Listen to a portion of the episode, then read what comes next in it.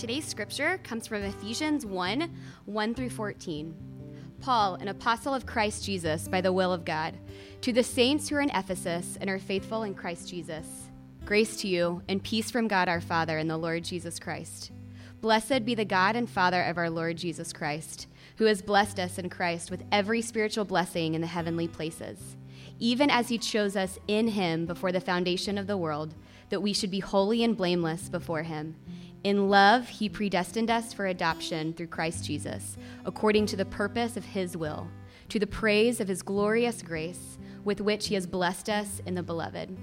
In him we have redemption through his blood, the forgiveness of our trespasses, according to the riches of his grace, which he lavished upon us in all wisdom and insight, making known to us the mystery of his will according to his purpose, which he set forth in Christ as a plan for the fullness of time, to unite all things in him, things in heaven and things on earth.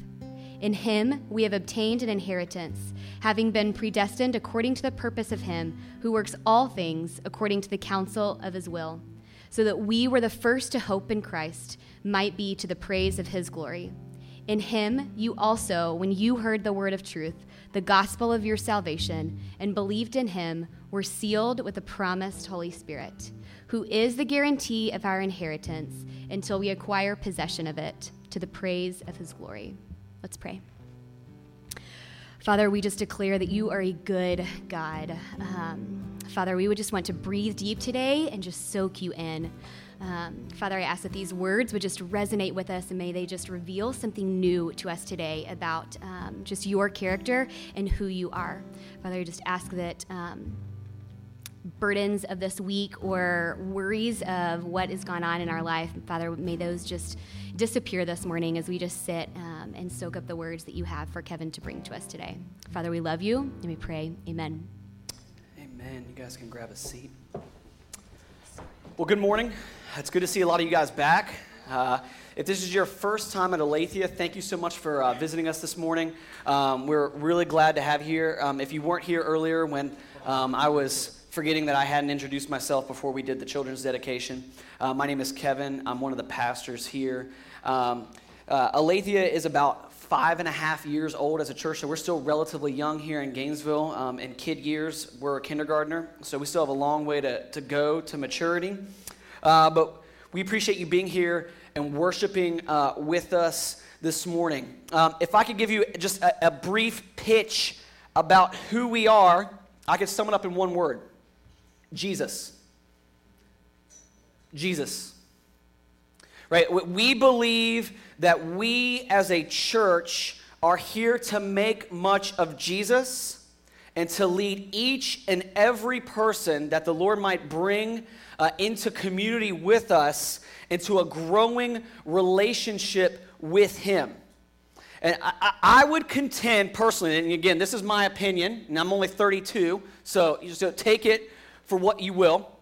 But I would contend that of all the major world religions, across all major philosophies that have been written down over the last couple millennia, that, that in all of the epic stories of human history that we have recorded, that we turn into movies or TV series or whatever else it may be, there is no one that compares to Jesus of Nazareth. You won't, you won't find one.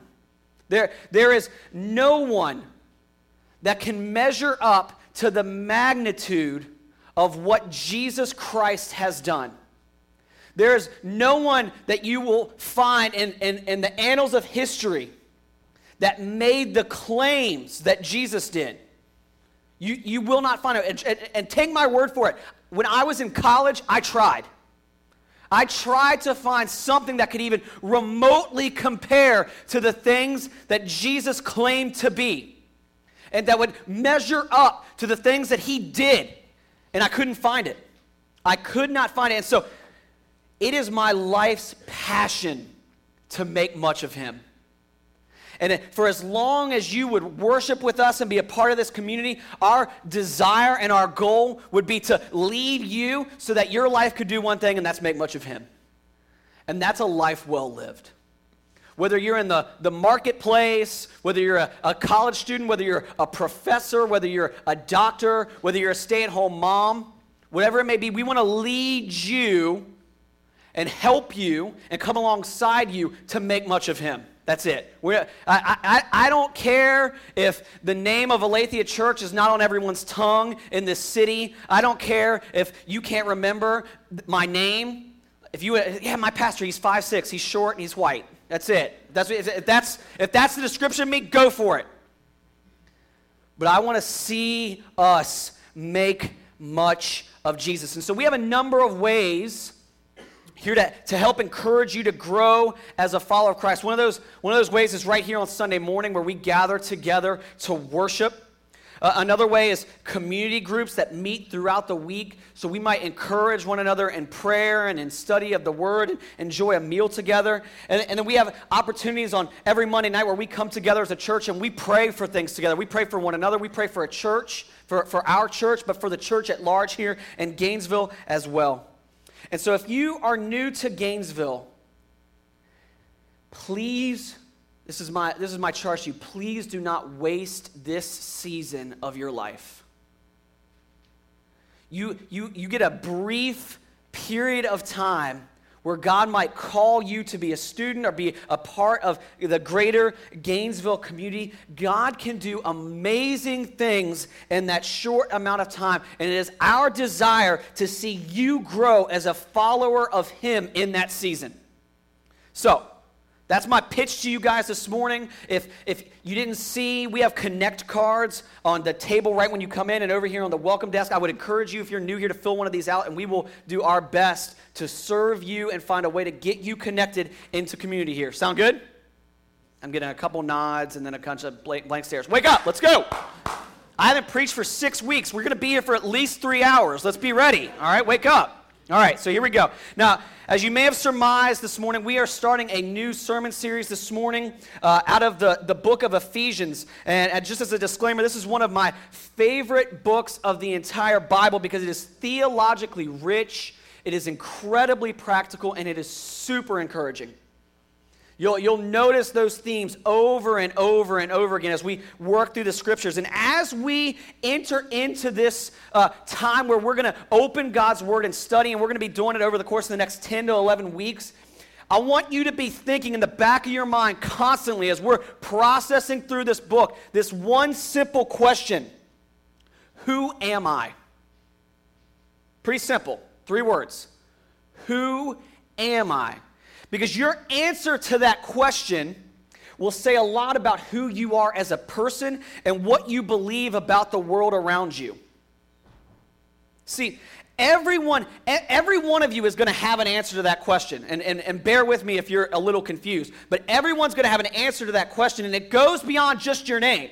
Right? Like if I ask my kid, who are you? He's just going to give me his name because he's not he has, he's not old enough he hasn't experienced lo- enough life yet to really kind of have this identity formed in his heart at who he is but if i dug at him a little bit he would say well i'm gideon and i belong to the anderson family that's, that's who I am. And, and, and, and I go to school, I'm a, I'm a student, right? And, and so his, his identity starts to form if we start processing through it with him. And, and maybe your identity is wrapped up in something else. Maybe your, your identity is wrapped up in being popular and liked. Maybe your identity is, is wrapped up in being really smart and educated. Most of you students, you, you have GPAs that didn't even exist when I was in school. There, there was such a thing as not being able to be above the number four at one point in time, back when dinosaurs roamed the earth and I was in school. Some of you guys, maybe your identity is wrapped up in being compassionate. Maybe, maybe you're, you're the athletic person and you, and you find your identity in, in, in your, your physique and your, and your body and, and, and being able to conquer in the athletic department. Maybe, maybe your identity is, is I just want to be a great dad or mom. Right? And none of these things at face value are bad things. And maybe even as I list some of these things out, you're sitting there and you're saying, Well, I actually have no idea who I am, and I'm trying to figure that out. But here's the reality all of us and it is, it is my belief that God has hardwired us for this. All of us are constantly asking and seeking the answer to, to this question of, of who am I? And as we're answering that question, we seek to project that to the world around us. Like, like one of the things I like, frequently try to remind my wife, especially when we were in the early days of being a parent, you know, like everyone's Instagram is their best life now, and I don't mean Joel Osteen's book. Like, it's like, oh, you know, like I took my kid today and we went to the zoo and it was amazing, and like, look how great of a parent I am. No one's posting the picture of your kid puking on you at three in the morning.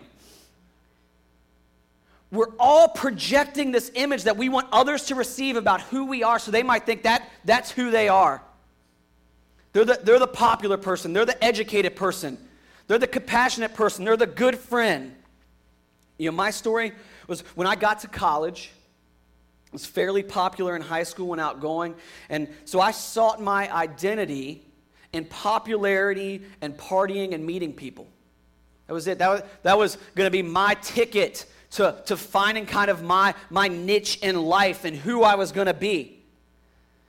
And by the end of my first semester at college, away from my parents, away from much of my support base, I was empty.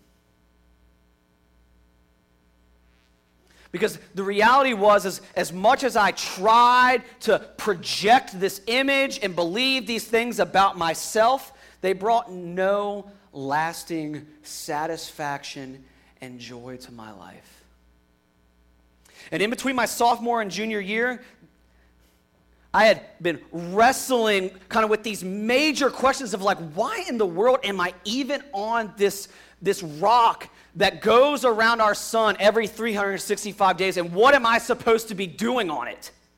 What, what is the purpose of my life, and why, why, why do I wake up in the morning? Why do I go to school? Why do I do these things? And then in between my sophomore and junior years, I encountered Jesus. And my world changed forever.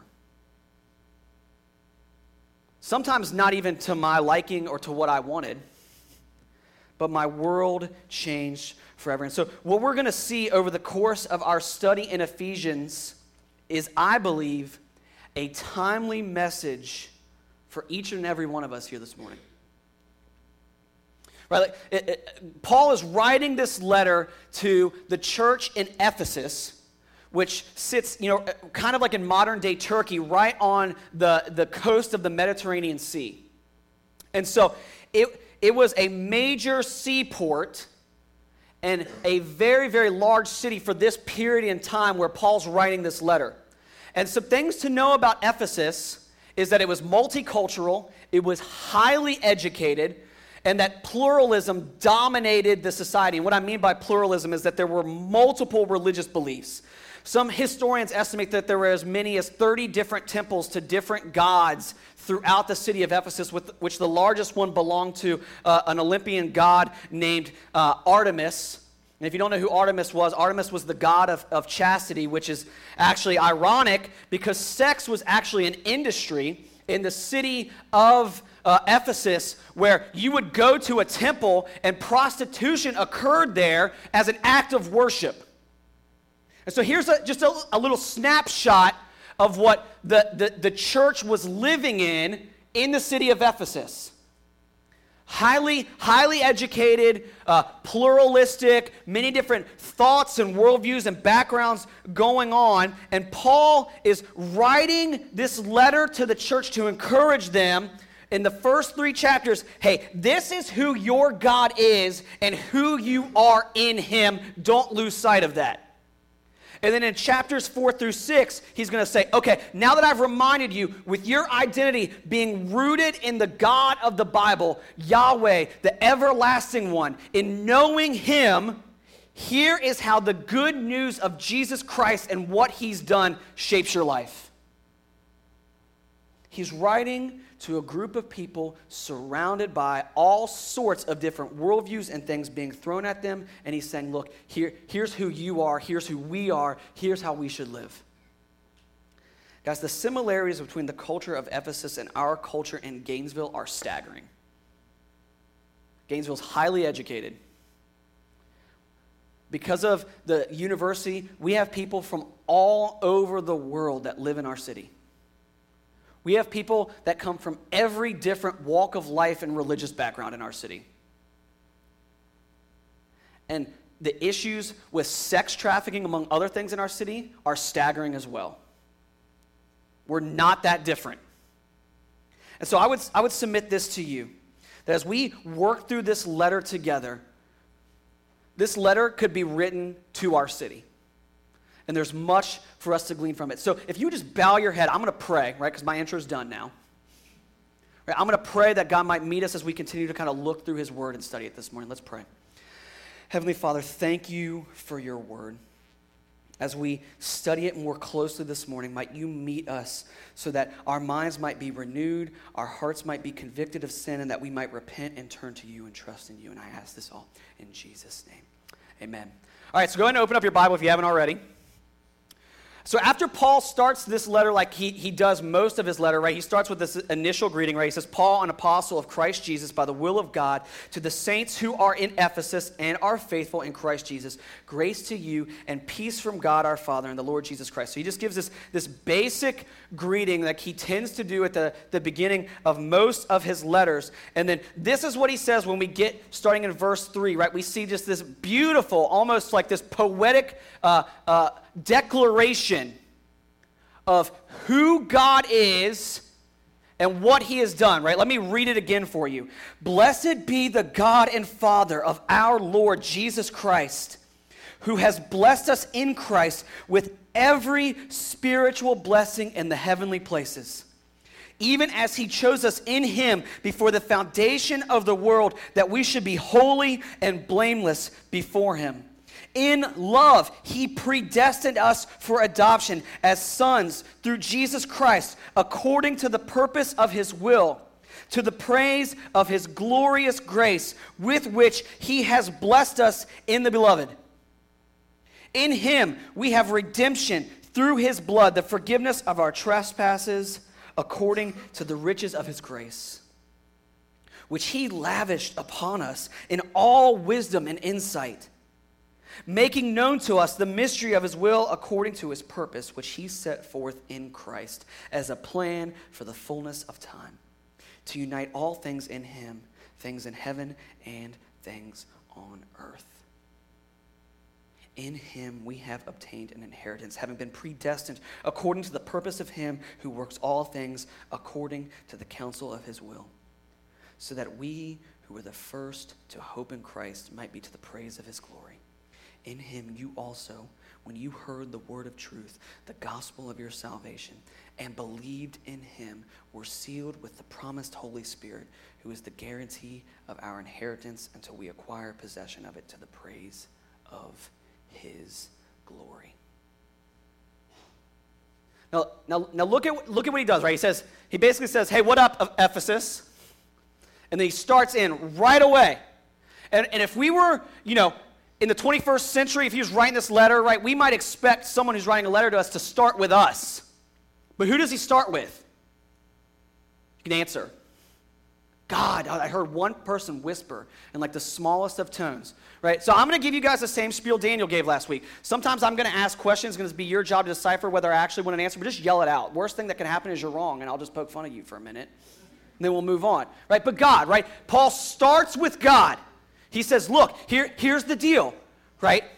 Right here you are in this major port city with so much going on. But remember, this is who your God is. Right? And he says, Blessed be the God and Father of our Lord Jesus Christ. Basically saying what Paul's saying there in verse 3, he's like, look, just we need to give all the glory to God. We need to praise him. Because he has given us every spiritual blessing.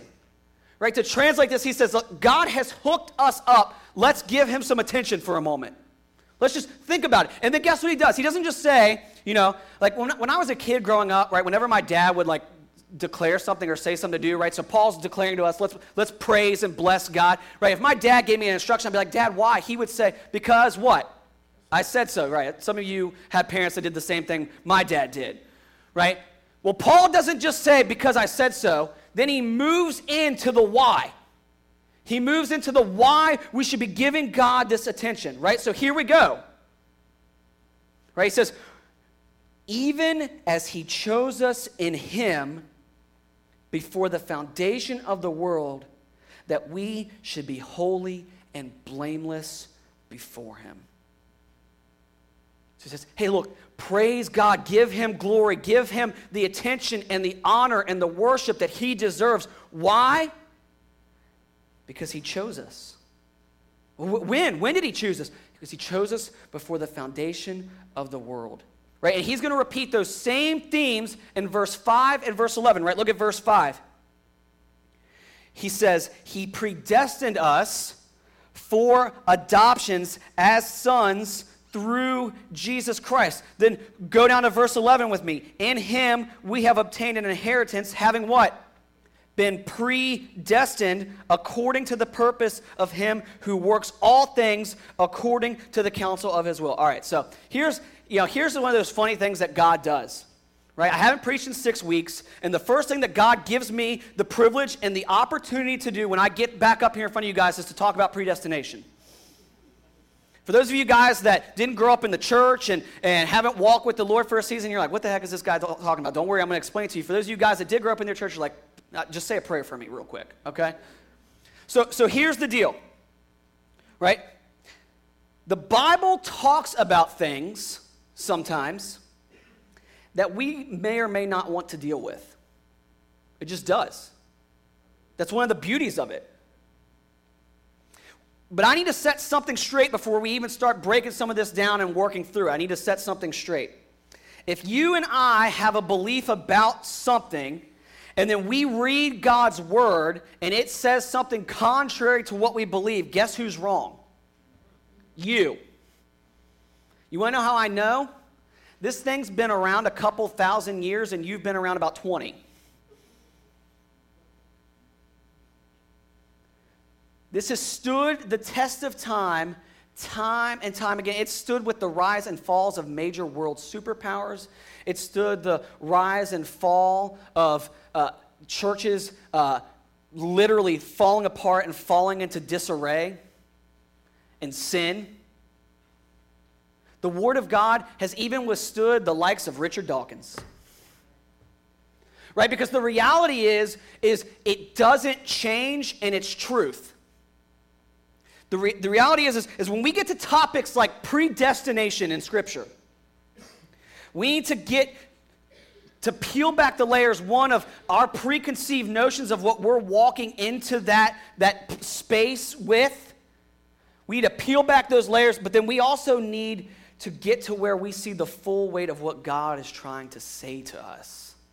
Because god doesn't share anything with us that he doesn't want us to know about him and look, this is not to say that, that the, the doctrine of, of predestination and, and, and Paul talking about this and sharing it with us in the book of Ephesians isn't going to raise some tough questions like, what, well, what about free will, right? Or, or what about some being chosen and others not? But before we address those questions, it is important that I share something with you, and I want you to repeat after me, okay?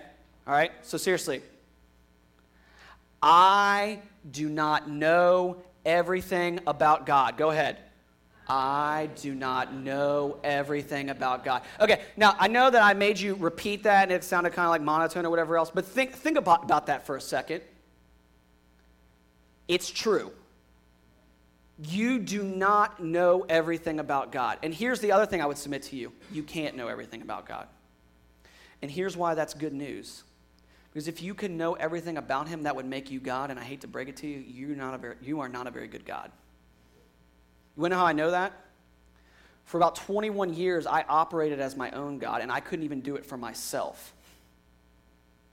much less for anyone else around me.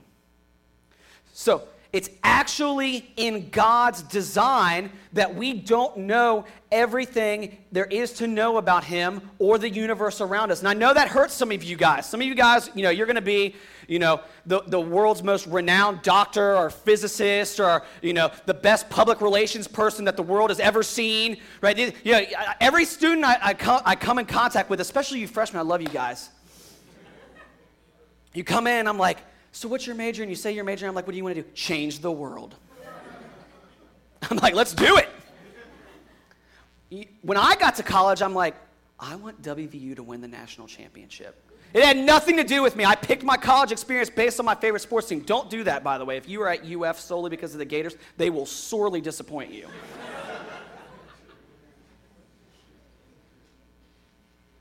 The reality is, is that no matter how much you know and how, how intelligent you are and how, how you're working out these things and searching this identity deep inside of you of who you are, God has designed it so you don't know anything, everything. Now, if you don't believe me, turn over to Deuteronomy chapter 29. I'm going to read one verse for you, and hopefully that'll be enough to put this, this notion to bed that you know everything. But look at chapter uh, 29 in Deuteronomy, verse 29. This is, this is Moses talking to the people of Israel, and here Moses was like God's special spokesperson. If anyone knew everything, it was him. And look at what he says The secret things belong to the Lord our God, but the things that are revealed belong to us and to our children forever, that we may do all the words of this law. So here Moses says, God has things he does not reveal, and what he has revealed, it is our responsibility to respond to those things and trust him.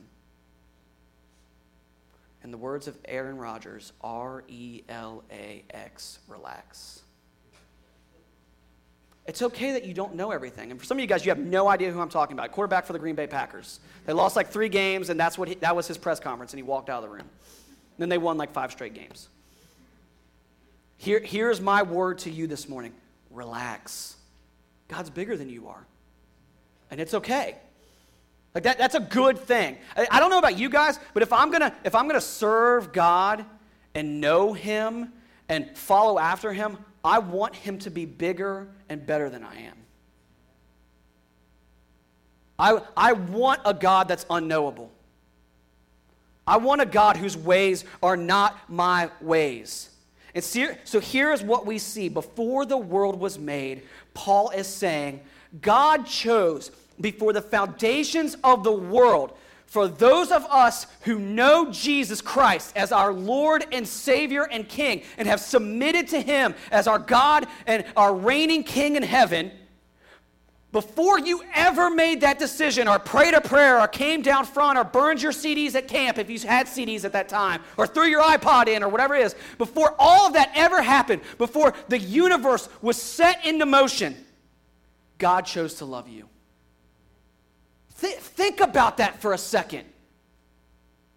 Long before your parents walked this earth, long before your grandparents or your great grandparents, long before any of that ever occurred, God said, I choose you. And we're not talking Pokemon here because I know that that's what that sounds like immediately.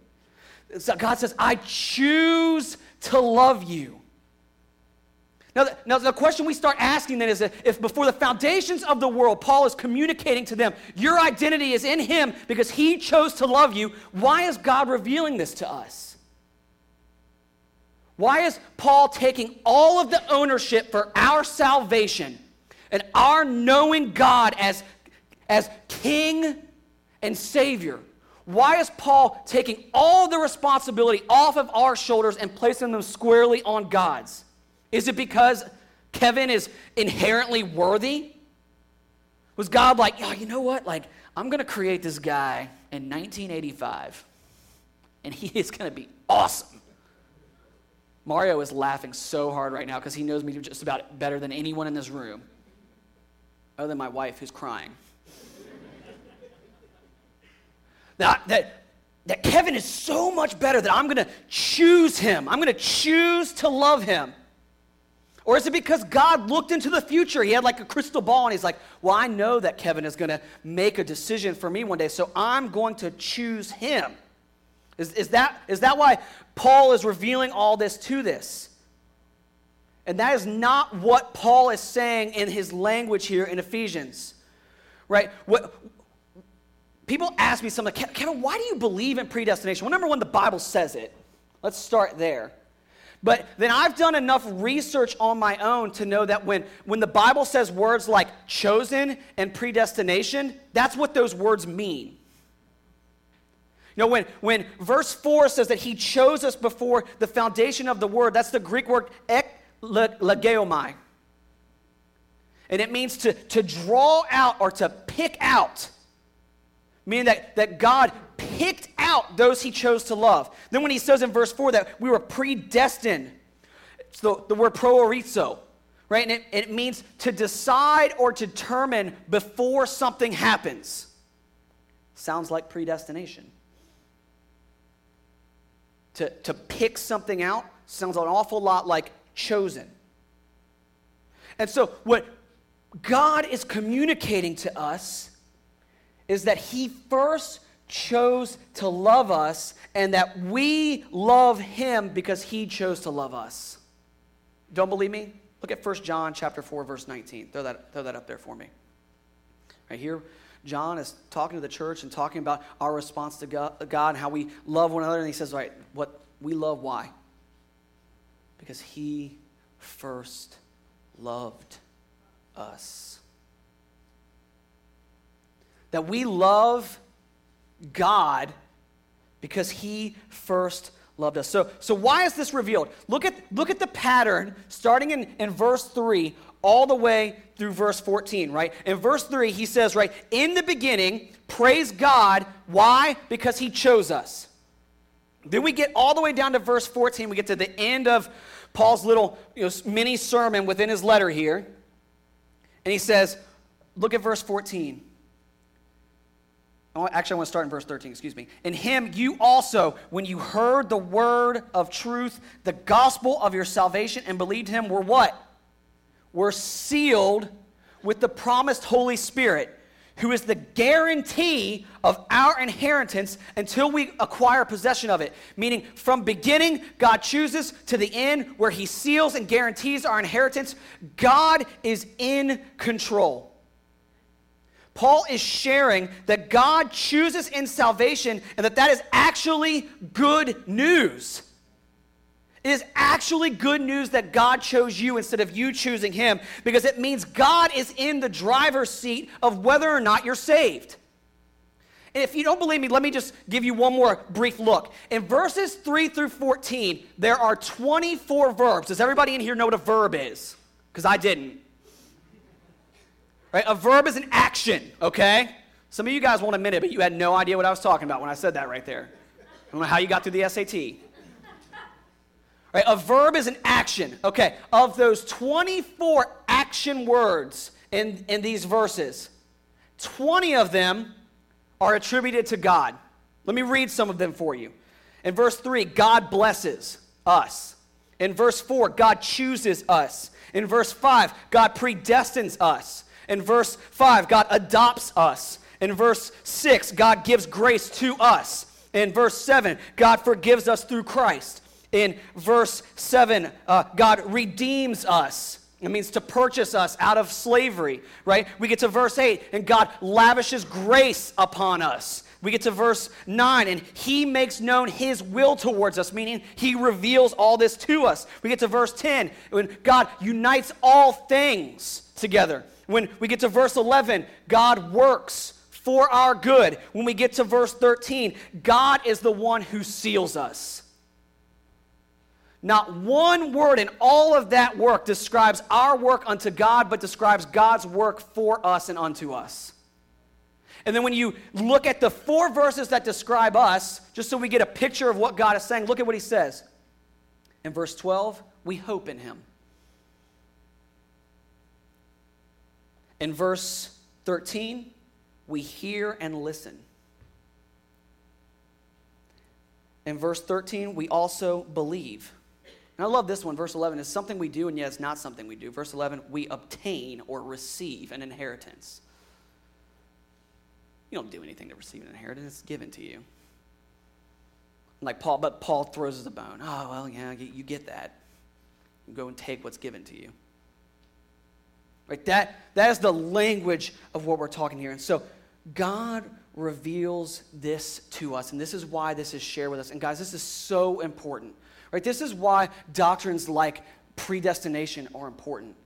God is sharing them to us for a reason. Not just so that we can be theologically heady and have a bunch of head knowledge, but so that we would know this God loves you far deeper if you are a follower of Jesus Christ than you could ever imagine. far, far deeper than you could ever imagine. God says, You know how much I love you? I act and you get saved. I do the work, you get all the reward. You sin, I pay the penalty for it. God says, I love you so much that I act on your behalf so that you might know me. If you have ever been truly loved by somebody, think, think about this for a second. If you have ever been truly loved by somebody, where they choose to love you time and time again, you will understand this. Guys, like the reality is, I'm going to try to do this without getting emotional. I don't get emotional very often, but when I talk about my wife, I do sometimes. I learned a couple months ago that I, am a type 8, uh, was it number 8 on the Enneagram? For those of you guys have no idea what I do, you don't need to worry about this. I'm just rambling at this point. But basically, we don't do emotions. It's just, that's, that's, that's my personality type. Guys, my wife chooses to love me daily. I have done some really, really stupid and wicked things over the course of our marriage. Th- things I'm not even, uh, and I'm pretty transparent, things I'm not even willing to share with you guys from up here. Things that I'm ashamed of. To say that I, I love that woman, and yet I would, I would say those words. I mean, when, when, when we were walking through a miscarriage, I processed through that puppy in about 48 hours and I just moved on. And as my wife was dealing with the physical trauma and emotional trauma of losing a child, I abandoned her. And yet she chose to love and forgive me. Guys, that speaks to the heart right? Knowing that she chooses to love me despite my own unworthiness moves mountains. How, how could she choose to keep loving me when I made covenantal vows to her on our wedding day that I wouldn't do the very thing that I did? And yet she does. And so, because of that, my love for her continues to grow. Because I see her faithfulness. And so you might be sitting there asking this question. You say, okay, Kevin, I hear you. All right, the, the Bible says that God chose me before the foundations of the world, blah, blah, blah, blah, blah. But, but why would God choose me? Well, it's not based upon your own ability, or it's not because of something inherently good in you, or because you're worthy of love, or you're like my wife and you've displayed that love to him and over and over again, so he chose to do it. Right? Two reasons. Number one is Ephesians 1, uh, chapter 1, verse 12. Uh, we're going to come back around to this in a few minutes, right? But it's for his glory. God chose to save you to make much of himself. And guess what? That's not narcissistic. Because we were designed to worship and know him. It's actually for our good that he gets the attention, not us. Number one, because you're not worthy of it, but number two, because he is. Now, not only does God save us to the praise of his glory, but look at Deuteronomy chapter 7, verse 8 with me, really quick.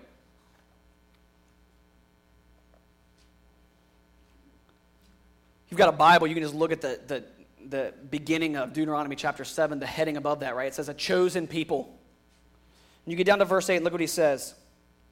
But it is because the Lord loves you and is keeping the oath that he swore to your fathers that the Lord has brought you out with a mighty hand and redeemed you from the house of slavery, from the hand of Pharaoh, king of Egypt.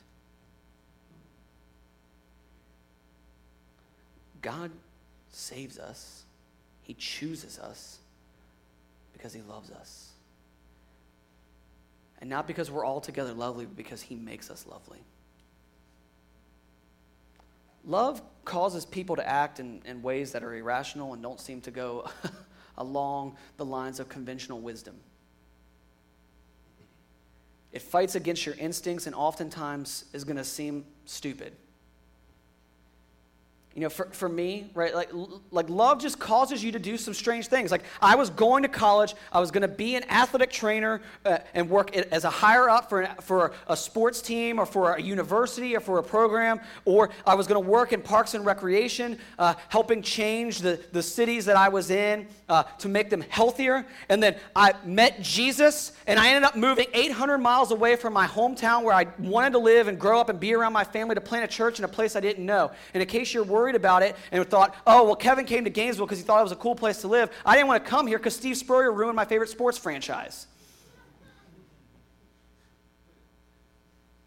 So I had no outside inkling. I'm like, man, I really love to live in Gainesville, Florida. It's hot here. I've grown to love it. Wearing flip flops on Christmas Day is pretty cool, in my opinion. But there was nothing that drew me here other than the compulsion of my love for God and wanting others to see that same love that He has for me.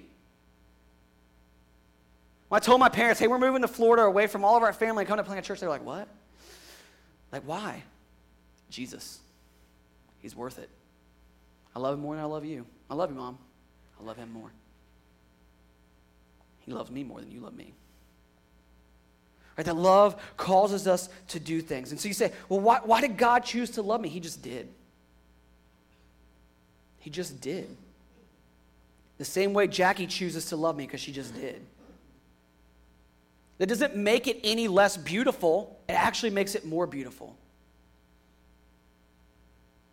There's no transaction taking place. God just chose to love you because He wanted to. Do you get the beauty in that?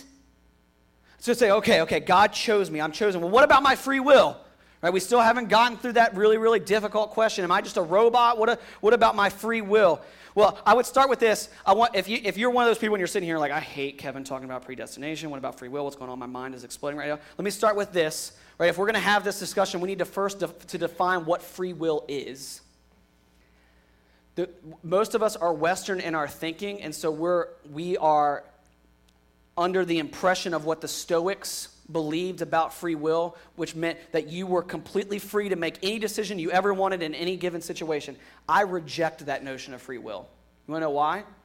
Because we all have desires, and whatever desire is strongest is what is going to override any decision making process. Like, I know, let me give you an example because I see some of you looking at me like, what is Kevin talking about? He's getting really philosophical here for a second. All right. I know that eating at Taco Bell is poor for my health and that likely what is inside my burrito is not real meat. And so when I'm hungry, I'm like, you know what? I should really eat a salad. I'm 32, I don't have any metabolism left any longer. The only, the only way I'm going to eat and not immediately gain five pounds is to eat a salad. And I'm like, you know what? That beefy Frito burrito tastes really good. And so immediately, right, I have free will and I'm pitted. And guess what? Like, I know what the right decision is. Guess what's, guess what's going to win in that moment, though? Whichever desire is stronger the desire to be healthy or the desire to taste what I think tastes good. And every one of us, in every decision that we make, are driven by these desires. And you're not free. Otherwise, things like addiction wouldn't exist. If you were truly free, we as human beings would never become addicted to anything. But desires override even rational thinking at times. And so when, when I say free will, I'm talking about how you respond to your desires. And look at what Jesus has to say about free will and how we respond to him. In John chapter 6, verse 44, he says this No one can come to me unless what? The Father who sent me draws him, and I will raise him up on the last day. Now, that word draw is the Greek word helkuo. And here's what it means it means to lead or to drag out somewhere, meaning you are like physically accosted and moved in a direction. And it carries this idea that, that a hungry person being drawn to food for sustenance so, so at least in my understanding, here, here's how I, I think that, that, that Jesus is trying to explain this to us by the language there. That God designed you and I to hunger and long for Him. And then when sin entered into the world, that longing was still there, but we started seeking other things to fill in that longing, that hunger, that desire. And we started running after other things to satisfy that hunger. And God, in His mercy, uses that hunger and that drive to instead, when He sends His Son, draw us to Christ.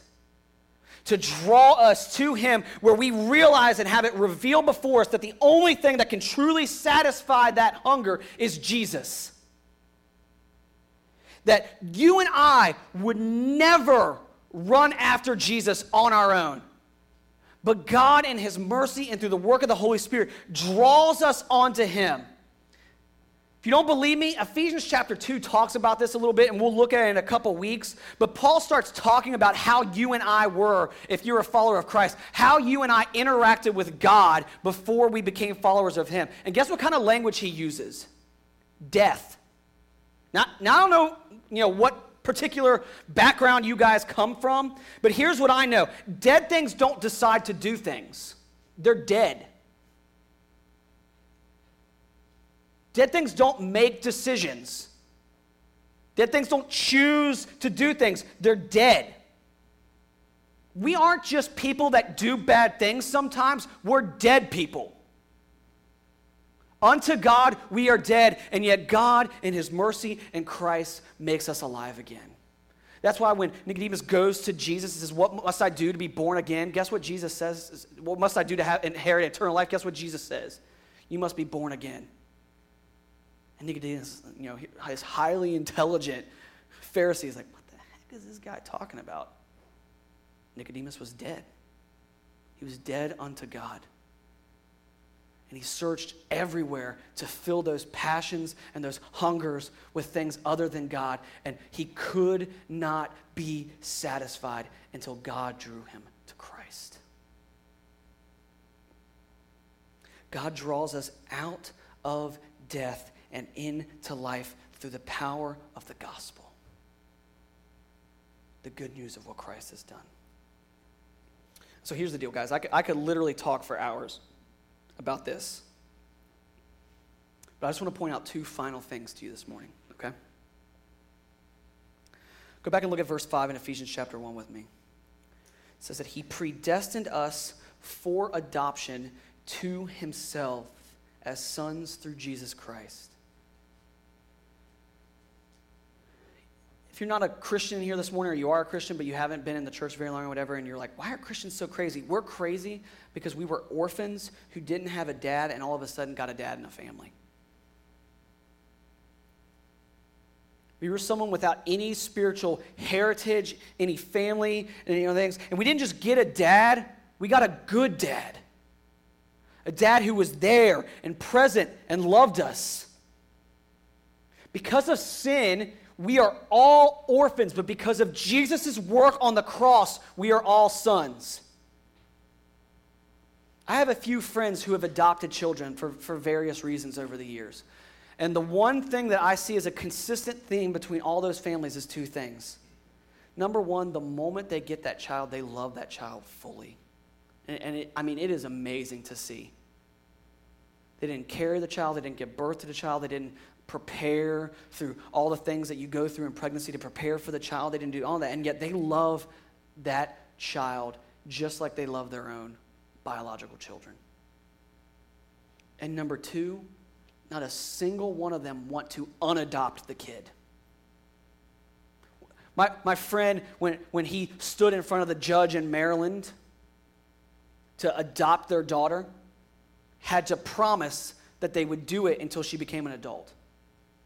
That he was making that commitment. I, I make this commitment to her that I'm going to love her and parent her and shepherd her and be her dad until I die or she becomes an adult. That he made that commitment. And that's what God does, does to us on an even grander scale. So if you're sitting here and you're, and you're saying, what, what, okay, I get it. God, God chose. He, he predestined. He loved. Like, why why would God do this?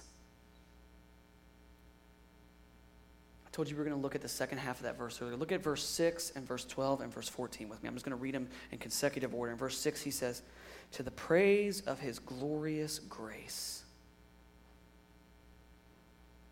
with which he has blessed us in the beloved. And you look down at verse 12.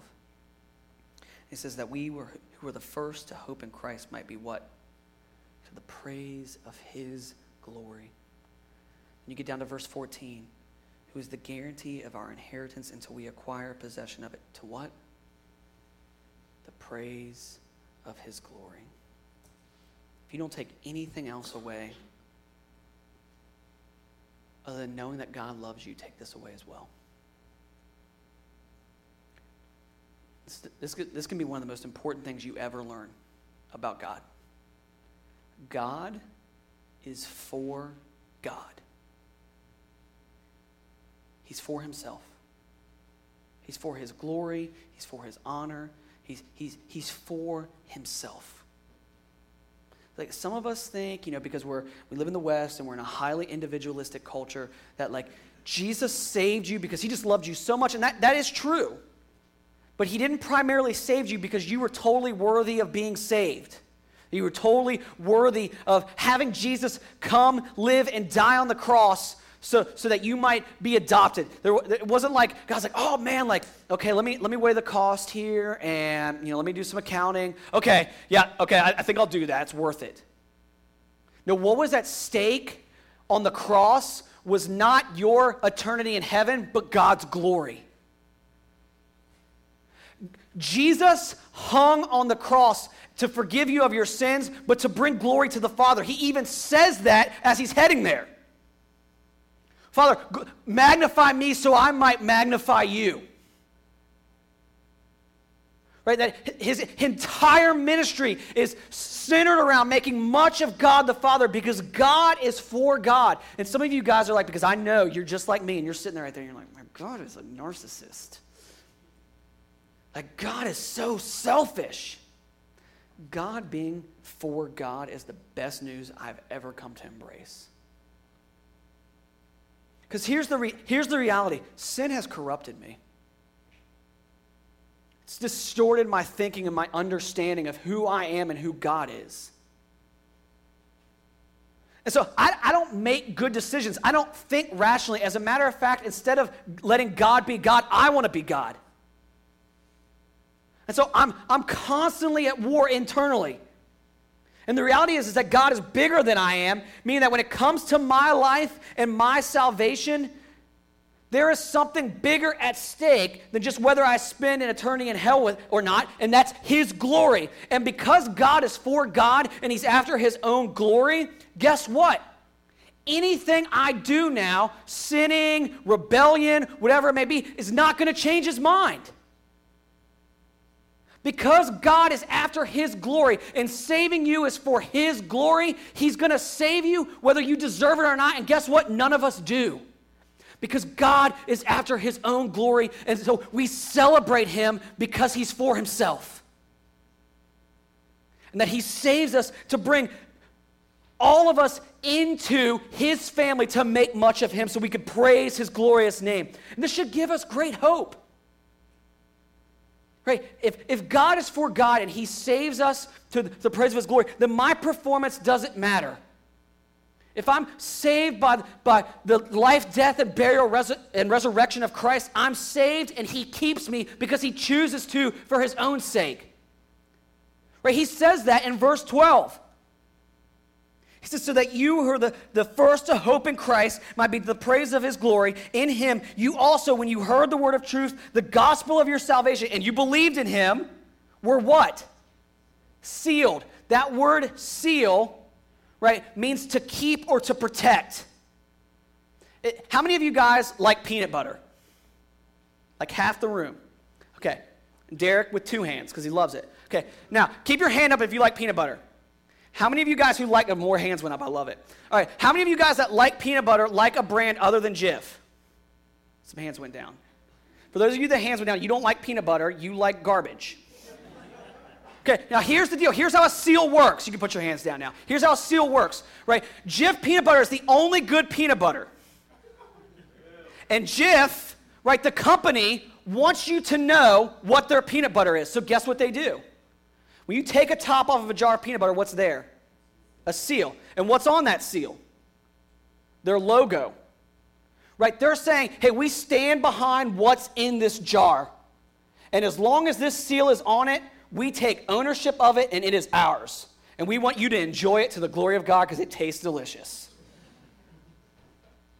right? They take ownership of it and they say, that belongs to us. That is our peanut butter. That is our product. We stand behind it. Well, when the Holy Spirit, right, at the moment of salvation comes inside of a believer and takes residence inside of them, guess what God's saying?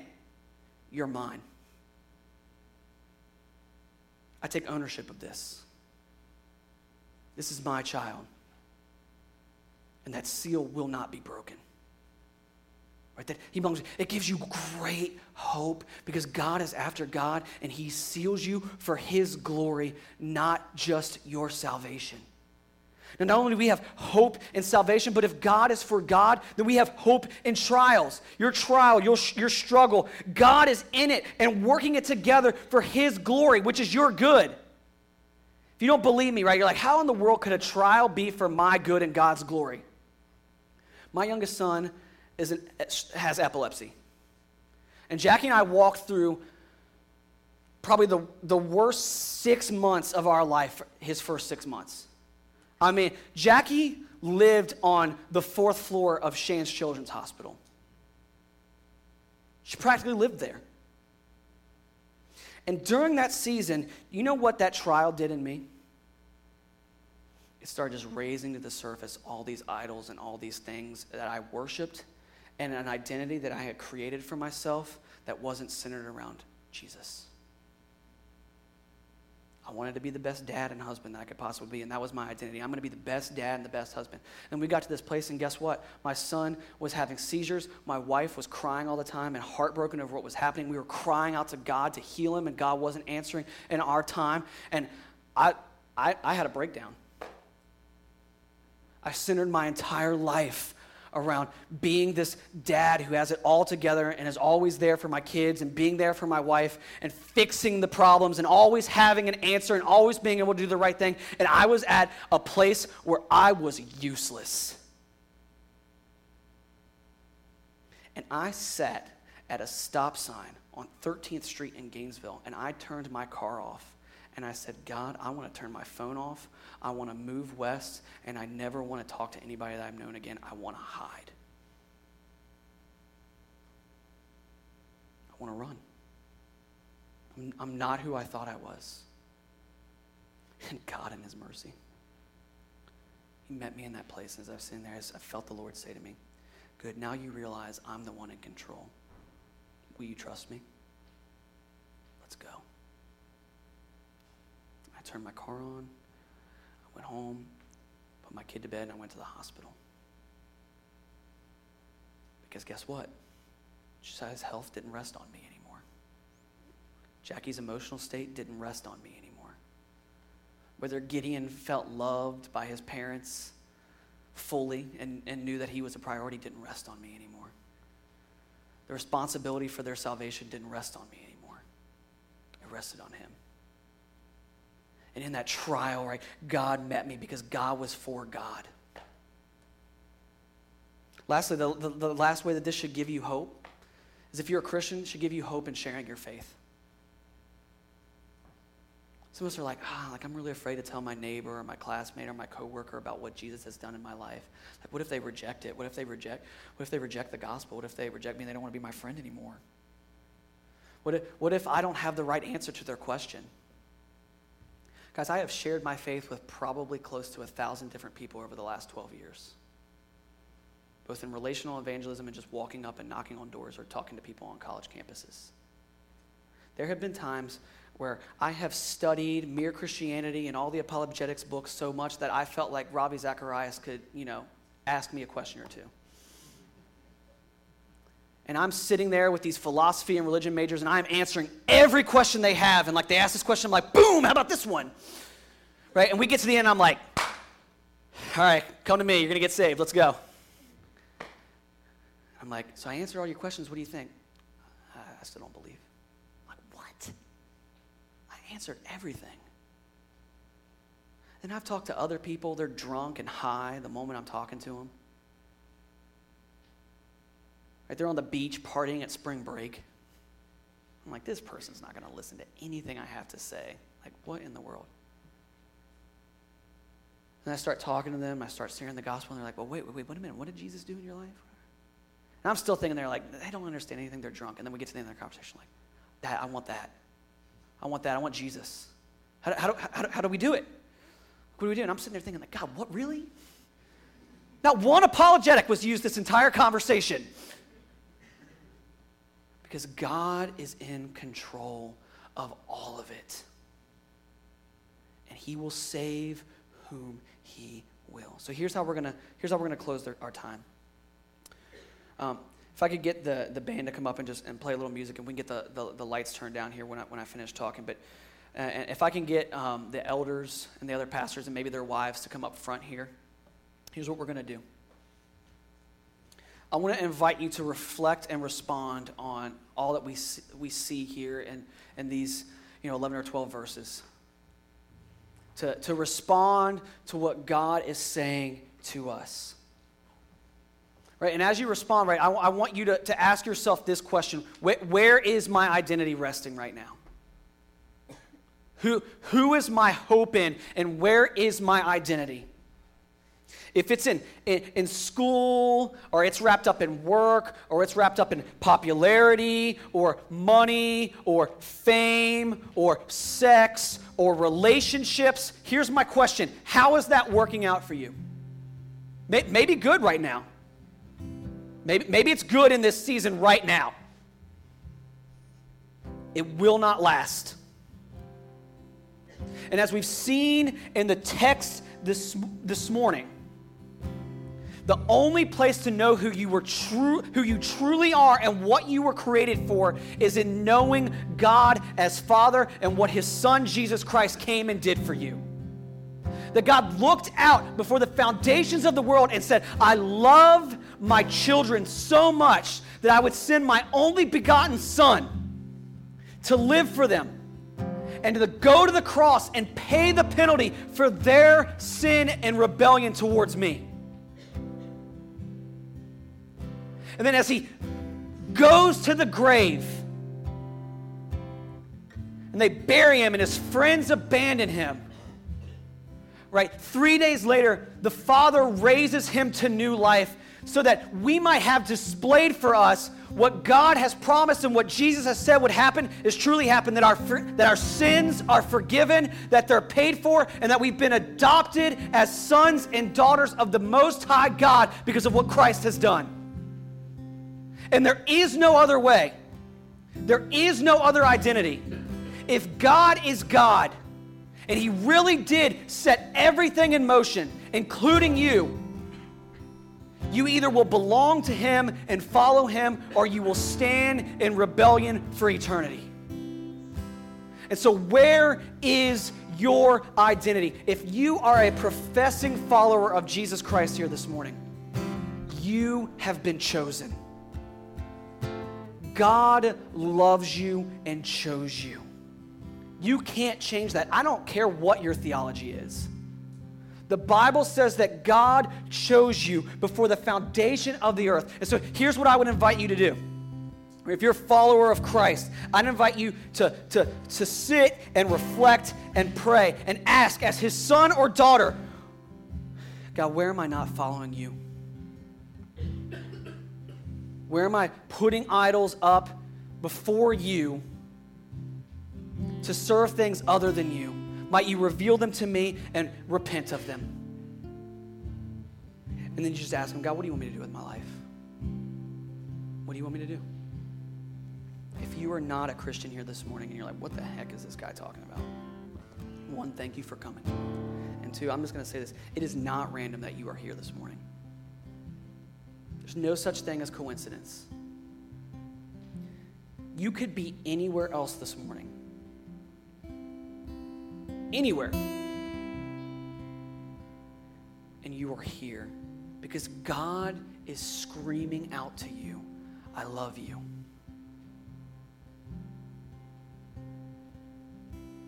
I love you so much that I sent Jesus to die for your sins. You are here this morning to hear that message of God's great love for you. Might you turn to Him and worship Him and place your trust in Him. We're going to have people up here for you during this time of reflection, right, that you can pray with. Whether you have sins you want to confess and have somebody pray for you, or whether you want to come up here and just say, I'm not a Christian, I don't even know what it means to follow Him. Will you, will you, will you just pray for me and talk to me about what it means to be a follower of Christ? We've got men and women who will be up here. Jackie, if you will come up, and, and any other uh, women in the church, Leah, uh, to pray. If you're a Christian, and you want to confess that sin and just turn to Him, would you come up here and do that? If you're not a Christian, and God is saying, I know, I know He did this for me. I want to respond to Him. Will you come up here and pray with somebody and tell them that? I'm going to pray right now for us. If you'll turn the lights down, Brent. Pray that we would respond to Him right now.